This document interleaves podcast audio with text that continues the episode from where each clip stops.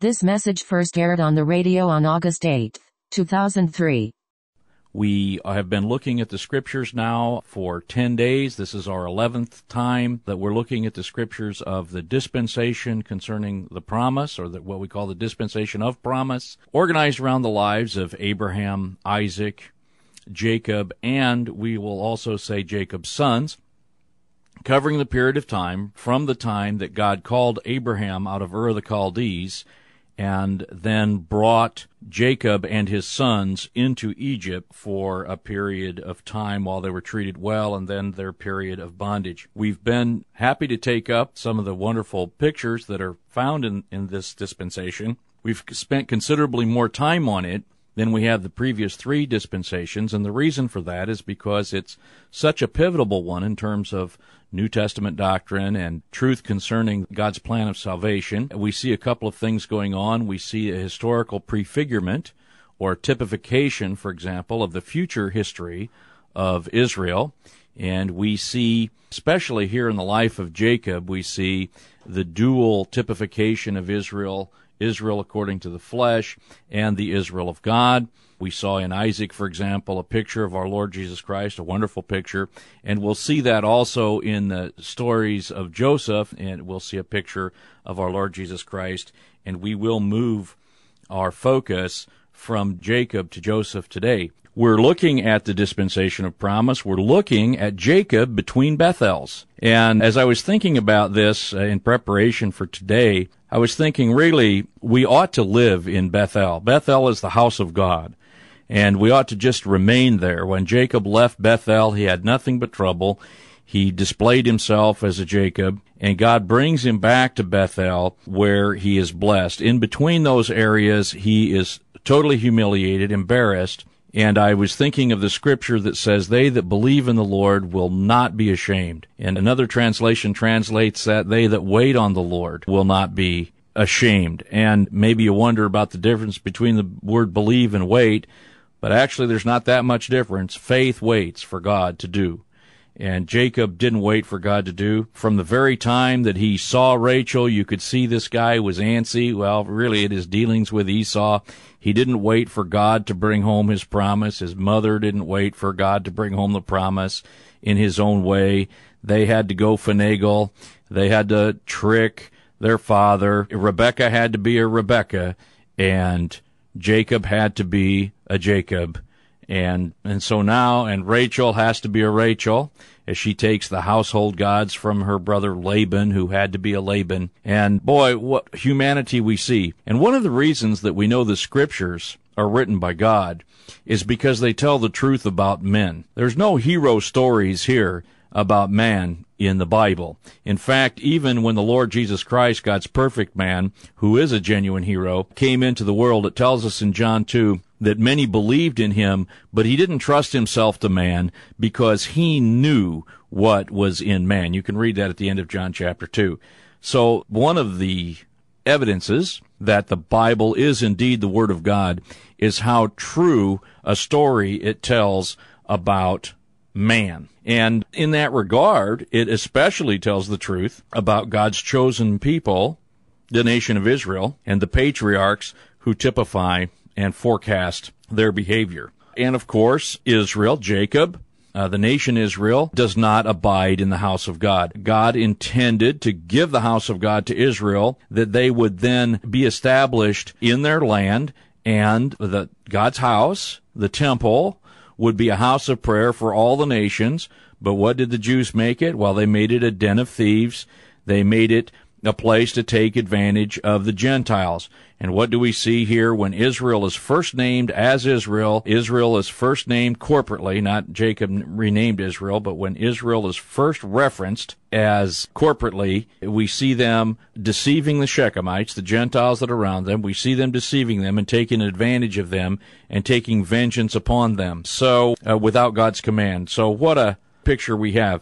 Now, you may recall yesterday that we closed out with a few deaths and one of the deaths that we see was the death of Rebecca's nurse, Deborah. It sort of comes out of the blue at us, and just all of a sudden we see in the scripture in Genesis 35 But Deborah, Rebecca's nurse, died and she was buried. Well, we have some burials going on here. As Jacob comes back to Bethel, and to restore his fellowship with God, to be in the place that God wants him, we see some burials going on. We see the burial of the strange gods that his children and companions took from the Shechemites. And it says that Jacob, in verse 4, Genesis 35, it says, Jacob hid them under the oak, which is by Shechem. So he planted them in the ground. He took their strange gods, all the strange gods, and all their earrings, which were in their ears. And interesting about the earrings, I think an earring on a woman can be attractive. Here, looks like the earrings are on everybody. You look around today, you see earrings on everybody. It's a Gentile practice. It's a heathen practice. It's a practice that is associated with strange gods. Now, are earrings strange gods? I don't think so, but it is a practice that you find. It's interesting that you find the practice in the Bible in association with strange gods. And while earrings are certainly not strange gods today necessarily, there are plenty of strange gods around. Certainly the god money, mammon, certainly that number one god of America, money, is a strange god, is not God and Father of our Lord Jesus Christ. Certainly you can't serve Jesus Christ and mammon, so they're at odds against each other certainly as that God rises up in our society and in the church, by the way, as well, as that's the number one form of idolatry among Christians is covetousness. We do see these earrings sprouted. And okay, well, I don't say I would necessarily ask a young fellow to take his earrings out if he came into the church. I would ask him to take his hat off, but I wouldn't necessarily ask him to take his earrings off. But it is an indicator of the age in which uh, we live when we see it here in the Bible. I'm not going to talk much about earrings again, I promise. But we see that Jacob buries the false gods and the earrings that are associated with the worship of the false gods. He buries that. And then we see out of the blue, and that's why we pay attention to such verses, because when they come out of the blue like this, but Deborah, Rebecca's nurse, died. And who is she? All of a sudden, we don't hear Rebecca again. We hadn't heard of Rebecca since she packed Jacob off to go to her brother's place, and we don't hear anything again about Rebecca. And here, all of a sudden, we hear about her nurse and that her nurse died. Well, why would her nurse have found her way to Jacob except that she wasn't needed anymore? And so probably we have a signal here that Rebecca's off the scene. And not only is Rebecca off the scene, but her nurse died, and she's buried beneath Bethel under an oak. And so we've got Jacob bearing something else under oak trees, and is now is Deborah. And uh, finally, uh, Rachel also dies and was buried on the way to Ephrath, which is Bethlehem, and she is buried in the house of bread there near that. And of course, Jacob put a, a remembrance there. Now, Isaac, we still have Isaac, and as Jacob's moving along toward uh, Bethel, it says, interestingly, it says Jacob verse 27 of Genesis 35, came unto Isaac his father, unto Mamre, and to the city of Arba, which is Hebron, where Abraham and Isaac sojourned. And the days of Isaac were a hundred and fourscore years, or 180. And here we have the death of Isaac. Isaac gave up the ghost and died and was gathered unto his people, being old and full of days. And his sons Esau and Jacob buried him. So we have the death of Isaac. We, we can infer the death of Rebekah before that. We have Jacob back in the land. We have him at Bethel, and we now have him as the patriarch. With Isaac dead, Jacob, who has been renamed Israel, is now the patriarch, and we find him in Genesis 37, a singular phrase Jacob dwelt in the land wherein his father was a stranger in the land of Canaan. And then we get the generations of Jacob. These are the generations of Jacob. Joseph, being 17 years old, was feeding the flock with his brethren. And when we see the generations of Jacob, it's very interesting that his second youngest son, the oldest son of Rachel, Joseph, is named first. And we have also that he was feeding the flock with his brethren. The lad was with the sons of Bilhah and with the sons of Zilpah, his father's wives. Joseph brought unto his father their evil report. Now, this kind of thing here, we see the affections of Jacob for Joseph, we will never see in the scripture anything about Joseph that is negative. It is not that Joseph never did a negative thing. It's not that Joseph was perfect or anything, but Joseph is a picture of our Lord Jesus Christ in such a way that we will not see anything ill said about him. The only other person I can think of in the Bible that is like that, that has much detail about him, is the prophet Daniel. So Joseph now, 17 years old, he's reporting on the evil of his brothers. His brothers are evil. Joseph is not. But we also have this. Now Israel loved Joseph more than all his children because he was the son of his old age, and he made him a coat of many colors. Now, there's some controversy about this coat. There are some who believe that this should be read as a coat of many pieces as opposed to a coat of many colors. It does say a coat of many colors, but it's the kind of a coat that has long sleeves to it. So it is different dress than is given to his brothers. It is sign of the favoritism that Israel has for him. It is a sign because this coat has sleeves. This coat is given to somebody who is not going to be working. He's not going to be working like the other brothers are. And it is the kind of coat that is worn by a chief or a ruler. And here Jacob, Israel, who loved Joseph more than all the others, and I'm sure his love was evident, it says here, because he was the son of his old age, is why he loved him more. And of course, he is also the firstborn of his beloved Rachel. We have here now the jealousy, we have the hatred, we have the bitterness and bickering, we have all of Jacob's sins compounded in the behavior of his sons as they're jealous due to the affection that Jacob has for Joseph. While this may say something about Jacob, it says nothing about Joseph. But there's a wonderful picture here, and the picture here, when we first see Joseph, is really a picture of our Lord Jesus Christ.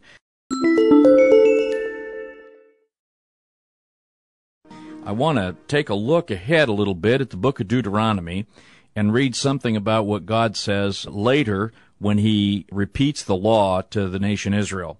And I'm now reading here in Deuteronomy 21, verse 15. If a man have two wives, one beloved and another hated, and they have borne him children, both the beloved and the hated, and if the firstborn son be hers that was hated, then it shall be, when he makes his sons to inherit that which he has, that he may not make the son of the beloved firstborn before the son of the hated, which is indeed the firstborn, but he shall acknowledge the son of the hated for the firstborn by giving him a double portion of all that he hath, for he is the beginning of his strength. The right of the firstborn is his. And I just want to say now, this is the law given to Israel. It's given later, but we have here, obviously, when you read that, you think, well, that now outlaws this thing that Jacob did. Jacob loved the firstborn son of his beloved wife more than the firstborn son of his hated wife or his lesser loved wife, his despised wife, Leah. She certainly thought he despised him. And Jacob, being the kind of guy he is, you know, I, I think he did despise her. I don't put it past him. I don't put much past Jacob. Maybe you've guessed that. Told you before. I'll say it again. I don't think I'd like this guy. But then again, he wouldn't like me either. And so maybe we'd get along just fine because we have it in common that neither one of us are particularly likable according to our flesh, our natural inclinations. So maybe we'd become fast friends. Who knows? I'm just glad he's a brother in the Lord and that we'll have fellowship. And by the time we see each other, we'll both be sin apart. So here with that scripture, we see that the double portion is not to be given. Uh, this is later. Of course, it doesn't apply to Jacob, but it will apply to his descendants at some point. That the double portion is not to be given to the firstborn son of the beloved wife if he's younger than the firstborn son of the hated wife. And yet, that's what we're going to see happen with Joseph. I'll clue you in. If this is a suspense story to you, I guess I'm sort of ruining it. But I want to read just read a good chunk about Joseph because the scripture's better, as some have said, It's better felt than telt, and it's good to just read the Scripture. We're to give ourselves to the public reading of Scripture. Let me advise fathers out there and mothers have your children read the Scripture aloud. It's a good way to learn how to read. Children don't read well aloud anymore.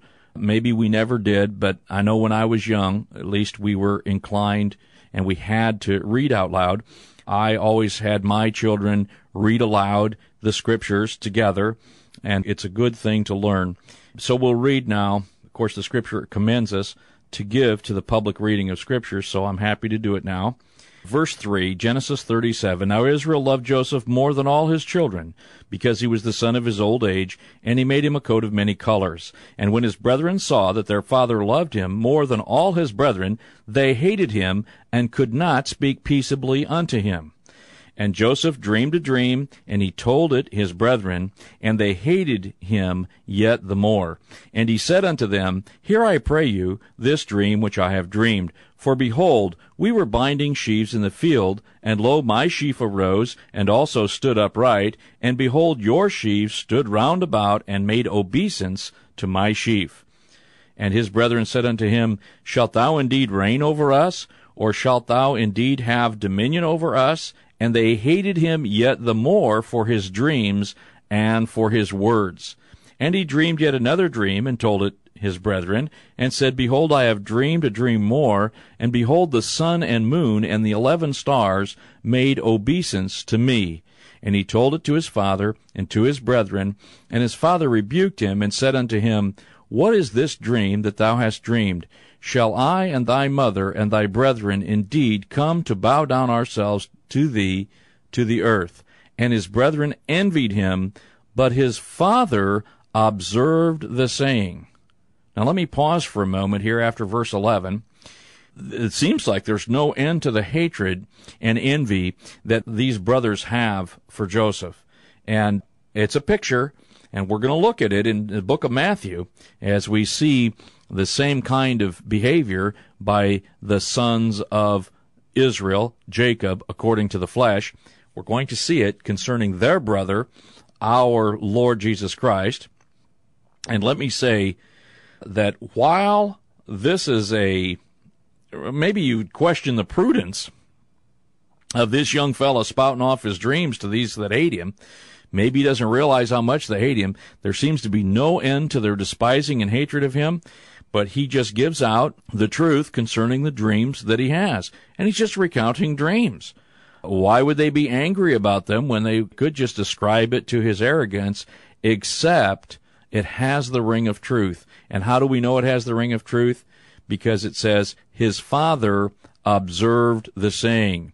They disputed his dream and they argued with his dream, but his father did not. And we know, of course, that Jacob is a man, uh, despite the fact that he is a rascal, that he's a man of faith.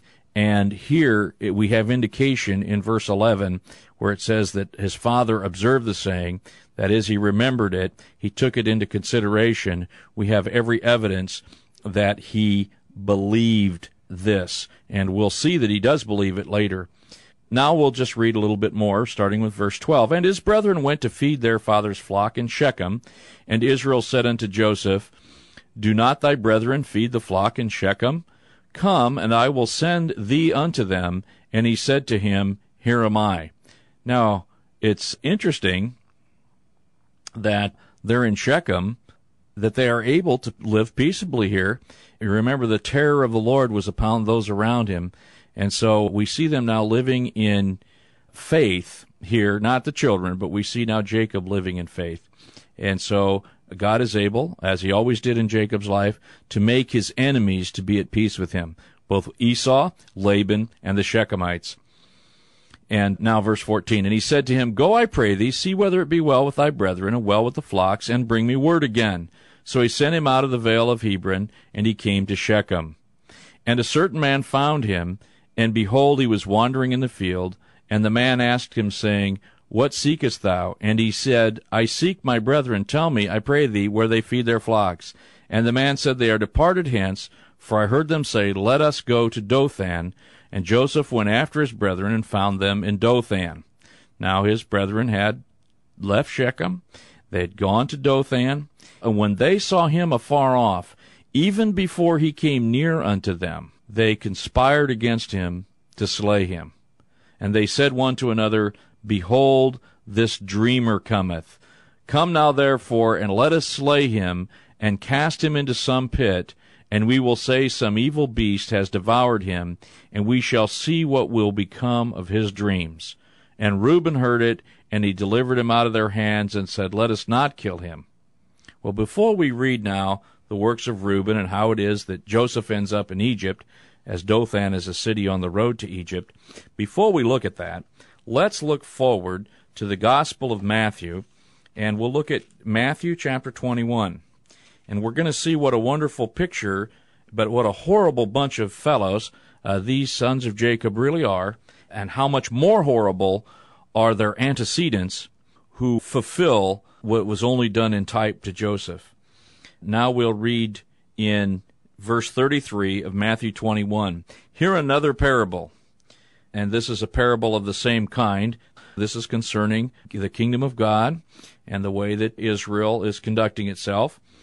Here another parable. There was a certain householder which planted a vineyard and hedged it round about, and digged a winepress in it, and built a tower, and let it out to husbandmen, and went into a far country. And when the time of the fruit drew near, he sent his servants to the husbandmen, that they might receive the fruits of it. And the husbandman took his servants, and beat one, and killed another. And again he sent other servants more than the first, and they did unto them likewise. Now we have here a picture of Israel. God always uh, in a dispensation having a planting of God. You have, for example, in the first dispensation, he plants the Garden of Eden and he puts the man in it. Then in the dispensation of conscience, well, we see no special planting of the Lord, but in the dispensation of government, we do see a special planting of the Lord where through the king of the whole earth, Noah, he plants a vineyard when God opens up the dispensation of the law, this is where he plants Israel. He plants the nation Israel in the land. And says he planted a vineyard. He planted a vineyard. The Lord Jesus Christ in John 15 said, I'm the vine, the true one. That is compared to the vine, the false one. And what was the vine, the false one? Israel according to the flesh. We might say the false vine is Jacob, the true vine is the King of Israel, the fulfillment of Israel, our Lord Jesus Christ. He is the vine, the true one. And the Israel of God are those of Israel who believe in the Lord Jesus Christ. And verse 33 and hedged it round about, digged a wine press in it, built a tower, and let it out to husbandmen. We won't go into it, but you could read the book of Isaiah and you will definitely be able to identify. Chapter 5 is the reference. You'll definitely be able to identify that this is Israel. And then it says he sent servants to them. Of course, uh, he would send his servants to the husbandmen that they, the servants, might receive the fruits of it. And every time God visited Israel, there was no fruit, but instead the husbandman took his servants, beat one, killed another, stoned another. And you could even read it this way one they beat, one they killed, one they stoned the Lord Jesus Christ said to the leaders of Israel, From Abel to Zechariah, which of the prophets didn't you kill? And in fact, there's no answer to that because they killed all the prophets. All the prophets that were killed, they killed them. And it says he sent other servants more than the first, and they did unto them likewise. But last of all, he sent unto them his son, saying, They will reverence my son. But when the husbandmen saw the son, they said among themselves, this is the heir. Come, let us kill him, and let us seize on his inheritance. And when they caught him, they cast him out of the vineyard, and they slew him. So we have in that parable, really, it harkens backward. Or we could say this when we read here in the Old Testament about the way that they plot. Now here comes this dreamer. Come now, therefore, let us slay him, cast him into a pit, and we will say some evil beast has devoured him we shall see what becomes of his dreams. And of course, his dreams was that he would rule over them. We see a picture, and this again, evidence that the Word of God is indeed the Word of God. We see the picture of how the sons of Jacob will treat the Lord Jesus Christ when he comes. And of course, what disturbs them about the fact that he's a dreamer and that he has dreams is that God is speaking to Joseph and that their father obviously is acknowledging Joseph's right, at least a partial right of primogeniture over them. And in fact, he will come into the rights, at least some rights. He'll come into the double portion, one of the rights of the firstborn. Now here's Reuben. Reuben said unto them, Shed no blood, but cast him into this pit that is in the wilderness, and lay no hand upon him, that he might rid him out of their hands to deliver him to his father again. So you see, Reuben has, he's a coward. He's just not as wicked as the others. And it came to pass when Joseph was come unto his brethren that they stripped Joseph of his coat of many colors that was on him, and they took him and cast him into a pit, and the pit was empty, there was no water in it. And they sat down to eat bread, and they lifted up their eyes and looked, behold, a company of Ishmaelites came from Gilead with their camels, bearing spicery and balm and myrrh, going to carry it down to Egypt. And Judah said unto his brethren, What profit is it if we slay our brother and conceal his blood? Come and let us sell him to the Ishmaelites. Let not our hand be upon him, for he is our brother and our flesh. His brethren were content. And so now we see some uprightness also in Judah. And of course, Judah will be the chosen brother through whom the Savior will come. The seed will come through Judah. Here you can see some uprightness in Judah insofar as he also is now trying to prevent the murder of Joseph. And there passed by Midianites, merchantmen, and they drew and lifted up Joseph out of the pit and sold Joseph to the Ishmaelites for twenty pieces of silver. And they brought Joseph into Egypt. So we see here also a picture. We see them selling Joseph into bondage. Of course, the Lord was also sold. The Lord was betrayed for 30 pieces of silver. And here Joseph now brought into Egypt. And Reuben returned unto the pit, and behold, Joseph was not in the pit, and he rent his clothes, and he returned unto his brethren, and said, The child is not, and I, whither shall I go? And they took Joseph's coat, and killed a kid of the goats, and dipped the coat in the blood, and they sent the coat of many colors, and they brought it to their father, and said, This we have found. Know now whether it be thy son's coat or no. And he knew it, and said, It is, it is my son's coat. An evil beast has devoured him. Joseph is without doubt rent in pieces. And Jacob rent his clothes, and put sackcloth upon his loins, and mourned for his son many days. Now they simulate the death of Joseph. In type, we can say Joseph died. In type, it's a picture. He didn't die. But of course, it's a picture that he did die, and we see the picture that he died. His blood. Uh, well, we see the blood of others, but the blood presented to the Father evidence of death. There's quite a picture here. We can't even talk about it all. We're going to move along after this message.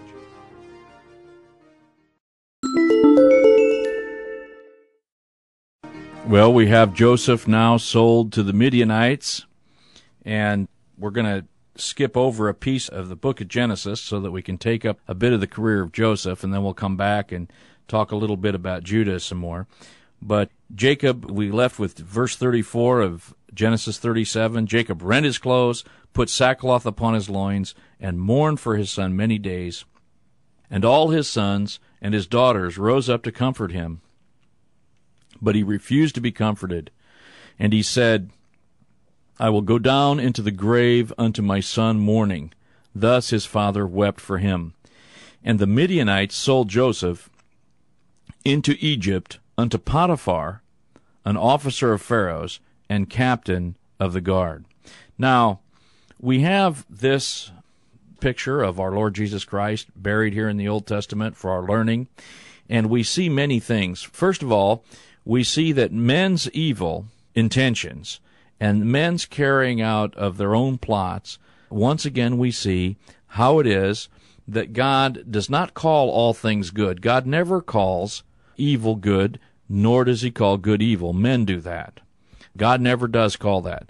But we also know that God, because He's the author of time, circumstance, and He is sovereign over all of His creation, that God is able to cause all things to work together for the good to them that love God and who are called according to His purpose.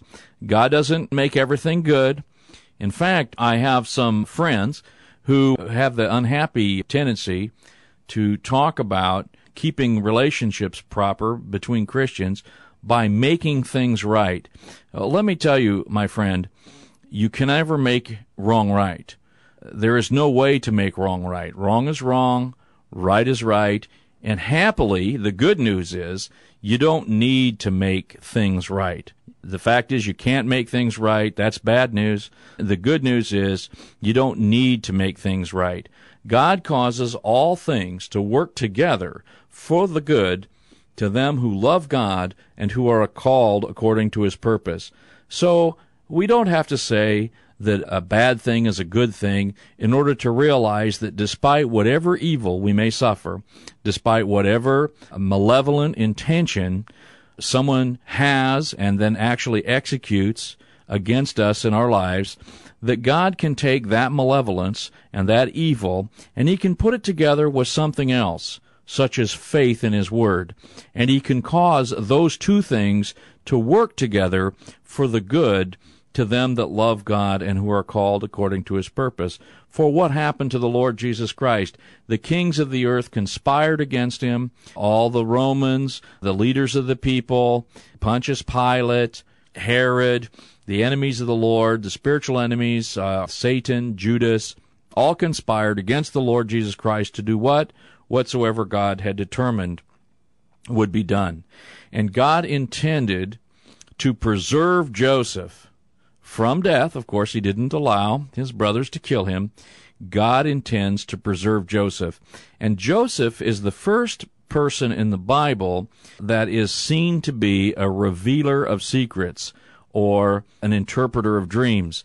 He has the dreams and he's able to interpret. He is gifted as the interpreter of dreams or as the revealer of secrets. The heathen word for that in the false religion started by Nimrod and spread throughout the whole earth, which may now be called the mystery religions, and they have their way of cropping up into formal religions. They have the Hierophant, or the one who is the revealer of secrets. That's the term. Now, maybe some of you have come across that term by dabbling in false religion and in demonology and so forth. You will come across that word if you find yourself in dark arts. And let me say, God can save you out of that, but I don't know any other way that you'll get out of that except God saves you out of it, and I know what I'm talking about. So here, Joseph is seen to be a revealer of secrets. Our Lord Jesus Christ is the revealer of secrets, and he shows himself to be that in the book of the Revelation. He shows himself to be that in his parabolic teaching. And we have this form of what we might say secret teaching or revealing of secrets or mystery teaching, we have it a few times in the Bible, and we ought to pay good attention to it. We have it with Joseph, we have it with Daniel, we have it with our Lord Jesus Christ, and finally, the Apostle Paul is a revealer of secrets, as certain secrets or mysteries were given to him to reveal. And of course, they happen in different ways just as the book of Hebrews tells us, God, who at sundry times and in divers manners spake in time past unto the fathers by the prophets, has in these last days spoken unto us in his Son, or literally in Son. And we do not need to be looking for a revealer of secrets. We have our revealer of secrets, our Lord Jesus Christ. We do not need to be looking for other sources of information to find the truth. God used to talk in dreams. He used to give visions. He had other ways of speaking. He used to have prophets. God doesn't need any of those anymore. He has spoken. Everything God has to say, He has said. He has spoken in Son. And the Lord Jesus Christ, don't underestimate this, the Lord Jesus Christ told us through the apostles that it was expedient for Him to go away from us.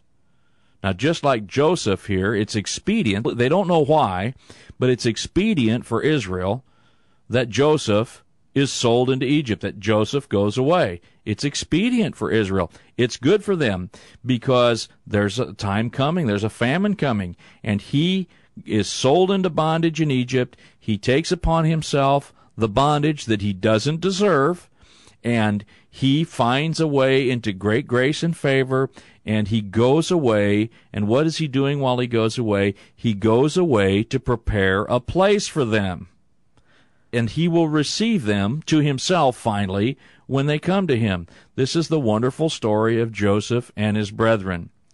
Just as it is the story of the Lord Jesus Christ and his brethren. They meant it for evil. He means it for good. The Lord Jesus Christ, despite the fact he was rejected by his brethren, has gone away and will come back and save his brethren. He'll not only come back he'll take unto himself the church which is his body, but he will come back personally and he will save Israel, and so all Israel will be saved. Wonderful pictures here, but I digress a bit from my main point. We have the scriptures. God has spoken to us. God does not have prophets today. In fact, in one place the scripture says, as there were false prophets among them, there will be false teachers among us. God has teachers today. There are false teachers today. There were false prophets in Israel. There are false teachers among the churches, Uh, the church which is his body in this time where the true church of God is in mystery form. But will there be false teachers around? And there are. And we'll be hearing from some of them here, even on this broadcast. It won't be me, I hope. But if it is me, just turn me off. But I'm not. I'm telling you the truth and God has no more dreams, and He has no more visions, and He has no more apostles, and He has no more prophets. He has His Word. And of course, it's amazing to me that as plain as that is, and as concise as the scriptures are, 1,000 pages, I mean, that's not very much when you consider it's all we need for life and godliness. Everything's here. That as we go forward today in the day that we live, as ignorance of the Word of God is so prevalent that every nutball, crazy, goofy guy claims to have a revelation from God, claims to have a vision, claims to have a visitation by Jesus Christ himself, claims to be an apostle, all this crazy stuff, and yet people buy it. And yet people buy it. Well, here we have Joseph. He is the beginning uh, picture of the mystery teaching, and he gets sold into Egypt. And we'll skip Genesis 38, not that there's not very significant, but just, just so that we can continue to look at the life of Joseph. Joseph was brought down to Egypt. Joseph sold into bondage down in Egypt. He didn't go there himself. We don't have any faults of Joseph recorded in the scripture. He was sold into bondage. They turned him over.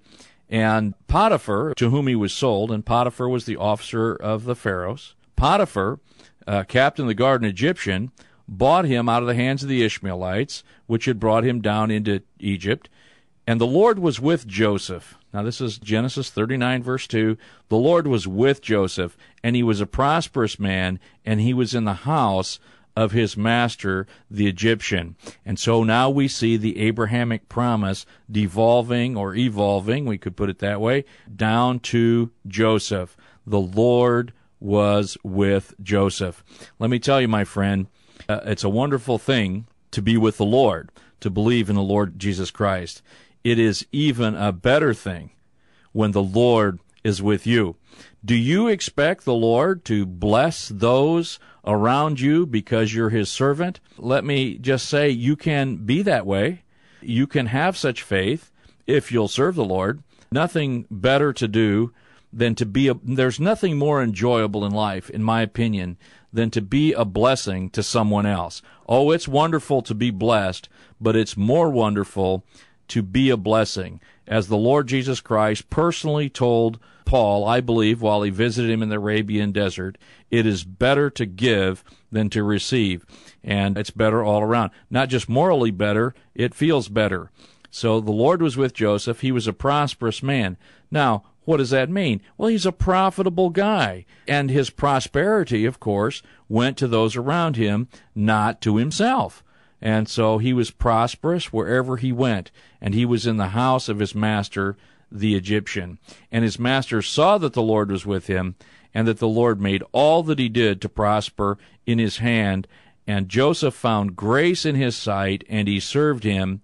And he, that is Potiphar, made him overseer over his house, and all that he had he put into his hand. Now I want to commend to our thoughts the commendation here of Joseph.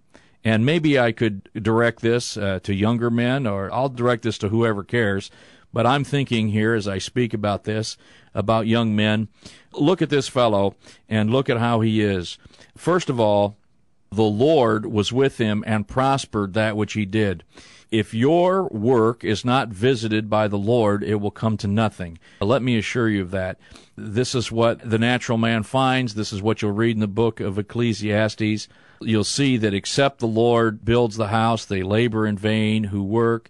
Except the Lord visits, with grace, your efforts, they'll come to nothing. They'll just burn up. But here, it was even noticeable to a heathen guy like Potiphar that the Lord made Joseph to prosper. And that's something that we ought to look for and expect. And then the second thing here is that Joseph found grace in his sight. And grace is wonderful. Grace or favor with men, that's a wonderful thing. If you find favor with man, that's fine. God is able to give you favor with men. Here, Joseph is the slave of Potiphar. I mean, Potiphar bought him. He paid money for him, and Joseph is a piece of chattel property. And yet, he realizes what, as Christians, we should realize. Are you a bondman? Are you another servant? Don't worry about that. You're a free man in the Lord. Are you a free man? Do you have your freedom? Do you have your financial and personal freedom? Uh, don't get high minded because you are the bond servant of the Lord. That's what the scripture said. And, here it says that he found grace in his sight and he served him. And I want to say this if you cannot serve another, if you cannot be faithful with another man's things, the Bible says, how can you be given your own things? And then as you're faithful with your own things, which would be ersatz things, that would also be a test. These are two tests. First, you're tested with other people's things. Well, by and large, today, people don't take care of other people's things. It's just a fact. Uh, that's always been the case. It's a predominant fact. People don't take care of other people's things. And then when they have their own things, they don't take care of their own things. And if you can't handle things, things that money can buy, if you can't handle money, God will never trust you with the true riches. And what are the true riches? Well, my friend, they're the scriptures. They are the scriptures. And so Joseph found grace in his sight, and he served him. And he, that is Potiphar, made Joseph the overseer over his house, and put everything uh, into his hand.